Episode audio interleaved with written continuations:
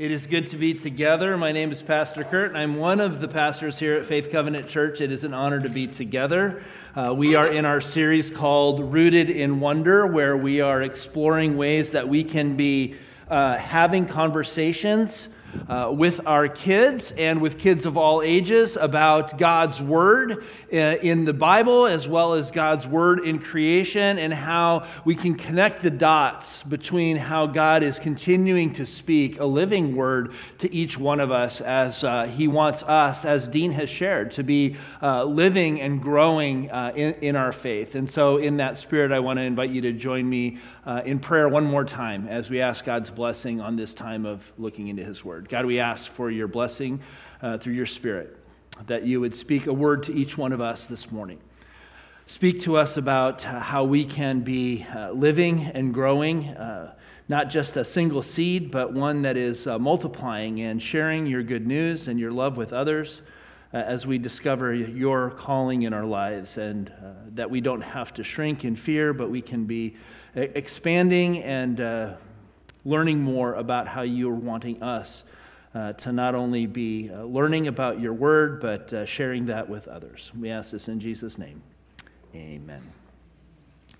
I, I want to quickly also mention the uh, wonderful gift of these beautiful flowers that we have here today, that are a gift from. Uh, uh, Mr. and Mrs. Sean and Jana Hodge, who got married yesterday here in this space. And so, if you get to see them in the next few weeks, uh, celebrate their new marriage and family. So it's kind of a fun uh, new uh, journey that they get to be on together. Uh, last week, if you've been with us in our series, we talked about how looking at nature uh, can help us begin to wrestle with the reality that life is not always easy. Uh, that, but that we have a God who created the wind and the rain, and that same God who created this earth can help us to weather all of the storms of life that we may go through. And as we observe the struggle for life that we see happening in nature and in the world around us, we can recognize that our own struggles and that the struggles that our own children face uh, also can help to build character in us. And that character builds perseverance, and that even though life isn't always easy, we can learn from observing how life grows and develops in nature, and also from reading how God says spiritual life grows and develops in His Word, that good things can come even when we go through hard times. And as we get out into nature, we also begin to observe the cycles of life that we see that God has designed. And we can see uh, the joy and the excitement of new life and new birth. And we can watch things grow and be amazed at how tiny little seeds can produce large plants and, and flowers and fruit and, and multiply into multiple seeds. But we can also see how things begin to decay decay and we experience the, the tragedy of death. And so, in the midst of the beauty and the wonder of God's world, we are also faced with the challenge of helping our children and one another face the realities that, that life isn't always happy and life isn't always fun. And sometimes we have to expect that life is going to be painful and difficult in these other ways. And we observe that we, we live with this glorious tension about how robust life is on this planet on the one hand, and how delicate and fragile life is on the other hand. We see how teeming with life the earth is on the one hand, and, and how uh, while we float through the vastness of space, uh, how seemingly alone we are in the universe on the other hand. How, for all of our efforts with our telescopes and our radio signals and our probability formulas, at least at, at this point, we cannot locate any other planet like the Earth.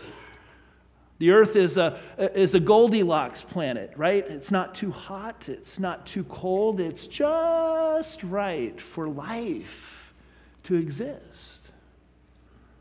And as our children grow and we seek to teach them about God's Word and the God who, who created this planet and gave it to us to, to enjoy and to exist in this, this space, about, and we teach them about this beautiful world and yet about how, how fragile and how precious life is, about this world that they live in, and, and, and how beautiful and yet how fragile and precious they are to us as well.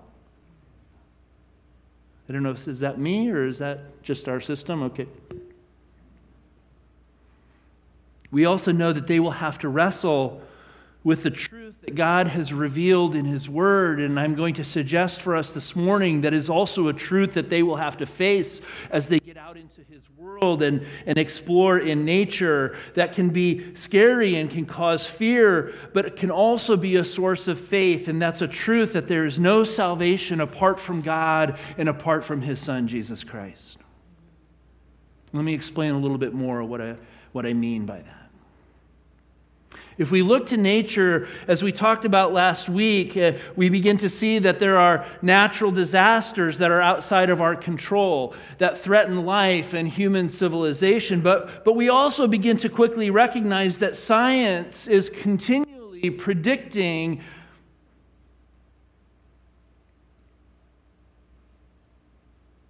sorry, all the ways that the world could end with natural cataclysm. Right?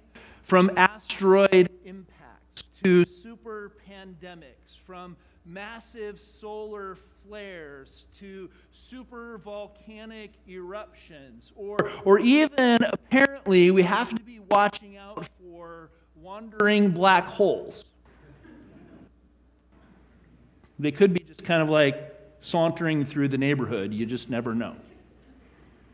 Then, on top of that, you add all of the possible ways that our own human engineering may impact the possible demise of the planet, right? From nuclear warfare that most of us grew up under the threat of, or biological warfare, or climate change, or ecological collapse, or even now in our news today, the rise of artificial intelligence. If we look to nature, I want to suggest today that nature tells us too, along with God's word, that there is no salvation there apart from God and apart from his son, Jesus Christ. Lynum, in her book called Rooted in Wonder, says those worshiping creation rather than the Creator, or to a lesser degree, depending on earth to sustain their lives, are in for a disappointment.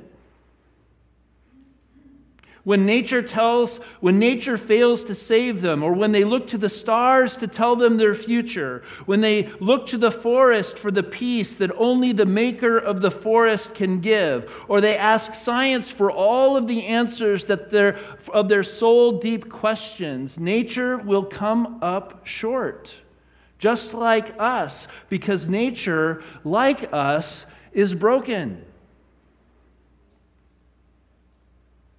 Do we realize as we face the realities of climate change and nuclear apocalypse and all of the fears that our modern world wants us to, to worry about and fear, that the idea of apocalypse is nothing new? We can see throughout the story of the Bible that the trajectory of Scripture is that from the moment of the fall, the clock on this world began ticking.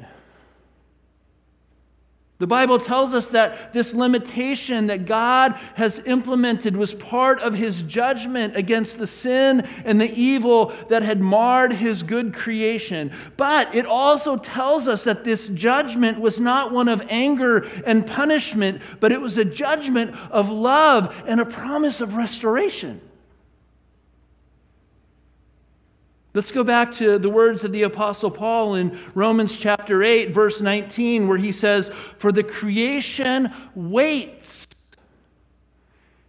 in eager expectation for the children of God to be revealed. For the creation was subjected to frustration, not by its own choice, but by the will of the one who subjected it in hope that the creation itself will be liberated from its bondage to decay and brought into the freedom and glory of the children of God. We know that the whole creation has been groaning in its pains of childbirth right up to the present Not only so, but we ourselves who have the first fruits of the Spirit groan inwardly as we wait eagerly for our adoption to sonship, the redemption of our bodies, our part of this creation that God has made. Biblical scholar N.T. Wright says God's creation and God's justice go hand in hand together. He says, as the Psalms and the prophets insist, Israel's God cares passionately about putting right that which was wrong in his world. We in the West have often reduced this to the negative word judgment, seeing that largely in terms of punishment for individual misdeeds. But in the Hebrew scriptures, judgment is a joyous thing a cause for celebration because it means that Israel's God is coming to put things right, to right the wrongs, to straighten what has been made crooked, to repair and to rebuild what has been torn down. Justice means making things right again at last, getting the original project back on track. And this is the hope of the gospel message of Jesus Christ, isn't it? Isn't that what the good news message of Jesus is all about? That in the resurrection, the, the future hope of mankind, which isn't just for individual salvation, that someday after we die, we get to go live in the heavenly by and by but that because Jesus has risen from the dead and his body is now physically actively alive, he is the first fruits of the new creation that we too and the entire world is going to be fully restored and brought back to newness of life. Isn't that the hope of the resurrection? Isn't that what the gospel is all about? This is the good news message of the Bible. But if we separate our perspective of life in this world from the perspective of the good news that God has revealed, we tend to misunderstand what God's justice is all about. And his intention, that is, to restore God's creation, not just to destroy it in anger and in judgment. And so it's easy for us to become fearful and to feel overwhelmed and to not even to know how to talk to our kids about what the Bible means when we read, for example, passages like 2 Peter 3, verses 10 through 12, where Peter says, But the day of the Lord will come like a thief. Yikes. The heavens will disappear with a roar. The elements will be destroyed by fire, and the earth and everything in it will be laid bare. Since everything will be destroyed in this way, what kind of people ought you to be? You ought to be holy, living holy and godly lives as you look forward to the day of God and speed its coming. Why would you look forward to that day? That day will bring about the destruction of the heavens by fire, and the elements will melt in the heat.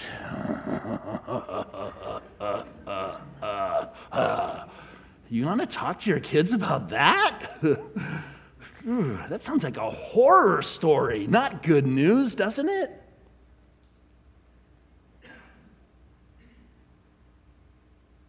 On the one hand, this is a really scary statement that we need to take seriously.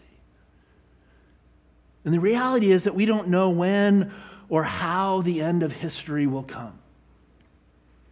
But on the other hand, we also know that the Bible talks about how the fire of God's judgment and the fire of God's justice is a refining fire and is a purifying fire that burns out the dross that brings righteousness and holiness out of that which has been corrupted. And, and, and it, it brings to light that which God had intended to be holy, that we, as His human creation, have twisted for our own ends. But God has promised throughout His Word that He would bring to restoration and make right. He would take that which we have made crooked and He would make it straight. And so Peter goes on in verse 13 to say, But in keeping with his promise, we are looking forward to a new heaven and a new earth where righteousness dwells.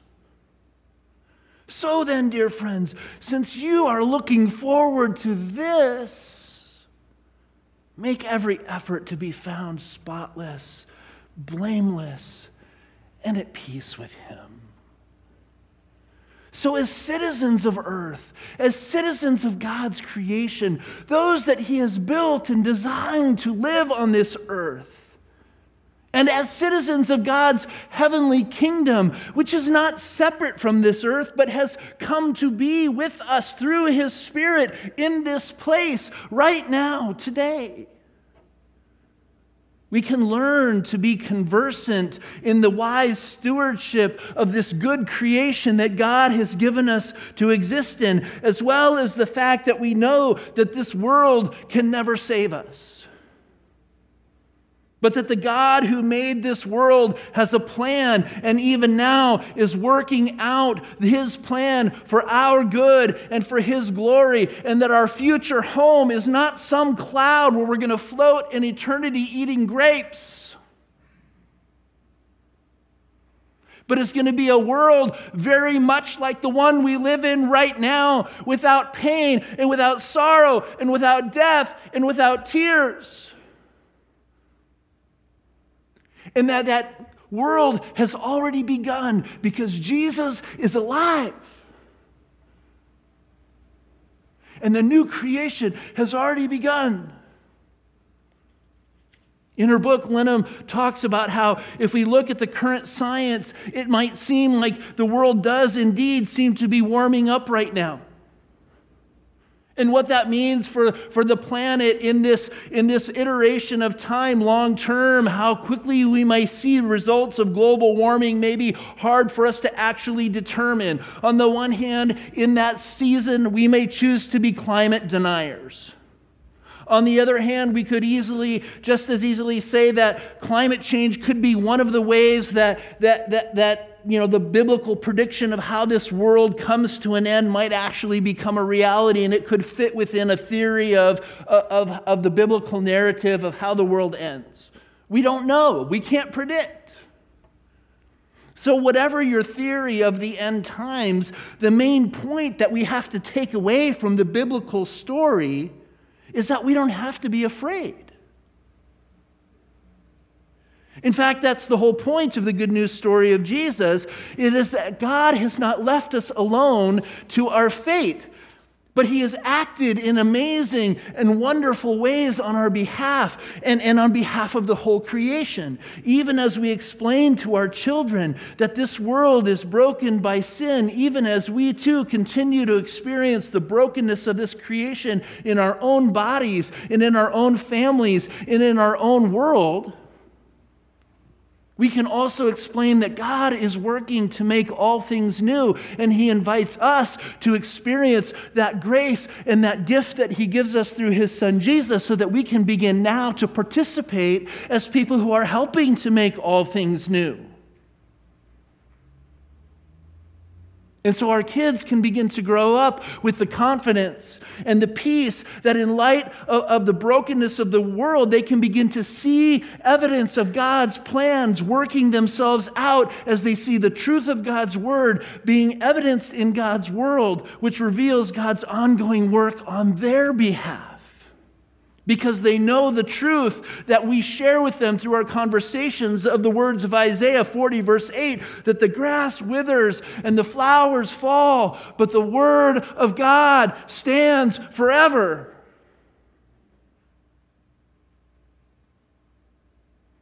N.T. Wright again says Easter Day is not simply the happy ending after the sad and dark story of Holy Week.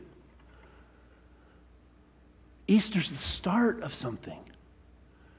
It isn't the ending, it's the beginning of the new creation, which has been made possible by the overcoming of the forces of corruption and the decay that was evident in the death of Jesus. What God did for Jesus at Easter Day, He will do for all His people at the end, raising them to new bodily life, to share in the life in the new world that He is already preparing to bring to fruition. And so Lynum says, as our children grapple with the idea and associated fears of the possibility of an expiring planet, which they're going to hear in school and they're going to hear in college and they're going to read in the news, right? Uh, it, it, they're, they're going to hear either the, the possibility of a techno utopia, that we're going to save ourselves through technology, right?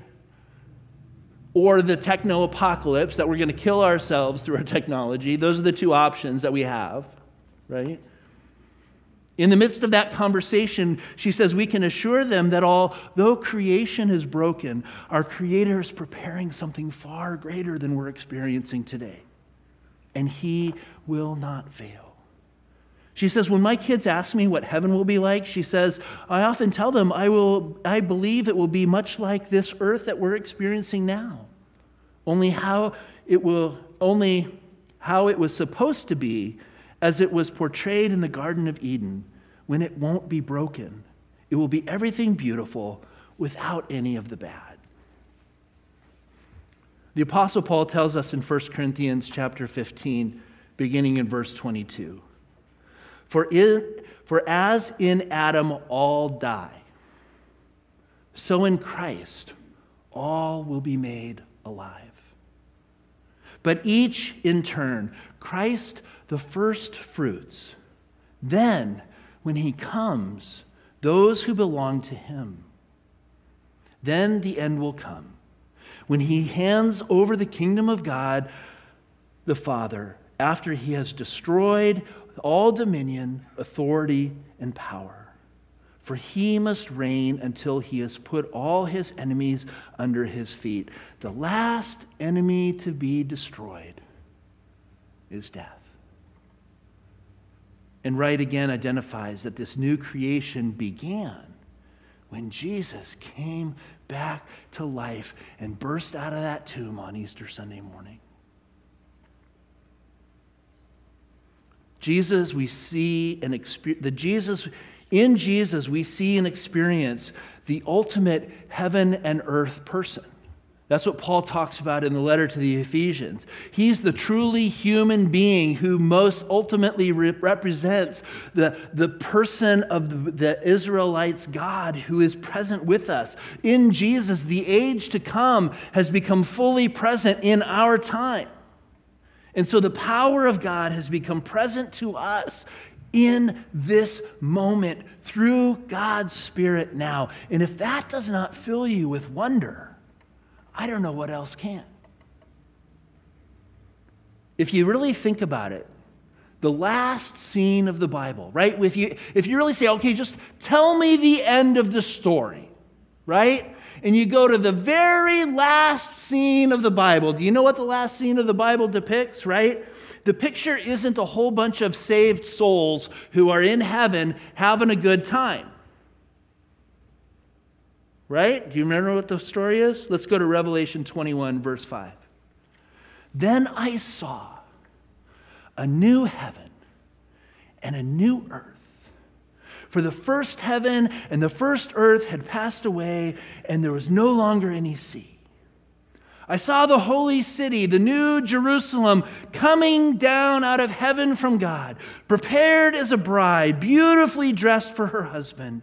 And I heard a loud voice from the throne saying, Look, God's dwelling place is now among the people, and he will dwell with them. They will be his people, and God himself will be with them and be their God. He will wipe away every tear from their eyes. There will be no more death, or mourning, or crying, or pain, for the old order of things has passed away. He who is seated on the throne said, I am making everything new. Then he said, Write this down, for these words are trustworthy and true. See, when John says that the first heaven and the first earth had passed away together with the sea, what he means is that that first heaven and that first earth were the corrupted earth that we're experiencing today. And that corrupted state, that fallen creation, it, it is no more. The, the sea represents the dark chaos of, of, of, the evil world that, that Jesus died to overcome. And there's no chance that that evil will come back. Jesus has uh, done it once and for all. The new creation has been guaranteed because of the resurrection of Jesus once and for all. And once we realize and celebrate the fact that Jesus is already reigning on the throne today, it's not someday. It's not, yeah, that'll happen in the end, but today Jesus is alive, seated on the throne, and reigning as the King of kings and the Lord of lords and the master over God's creation we can start to learn to see and to participate in the signs of that new kingdom and that new creation today. And we can begin to teach our children that they don't have to be afraid, but they too can begin to be stewards of God's good creation even now. We have a mission to fulfill and a purpose to pursue. And as we pick up the story next week, we're going to talk about how we and our kids, as we get out into nature and ask ourselves, what does it really mean that God has called us to be stewards of the creation that He has given us, helps us to begin to have a deeper sense of what our own calling and life purpose is as God's children and God's people in this world. For today, I want to close with Paul's words from 2 Corinthians 5:17 and the amazing wonderful truth that I want you to take away where Paul says if anyone is in Christ the new creation has come. The old is gone and the new is here. Amen? Amen, amen. let's pray. God, we thank you for the amazing wonderful truth that you have already overcome the evil one. You have overcome sin and evil and death.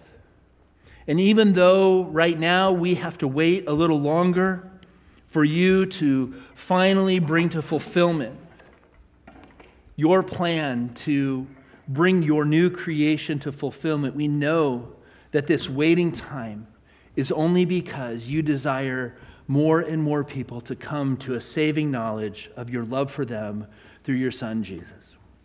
And so, in this time in between, I pray, God, that you give us the courage to have honest conversations with our kids and our grandkids, that they don't need to be afraid, that they don't need to worry about what will happen for the future of this world, because we know, God, that the, the clock is ticking on this world. And that's a good thing because we can celebrate that the newness of life that you have already inaugurated through your son Jesus is something that we want to see come as quickly as possible. And that we can help to hasten that day by becoming people who multiply seeds for your kingdom, by sharing your good news, by cultivating your word, and by helping to bring good news to a lost and a hurting world. We ask this in Jesus' name. Amen.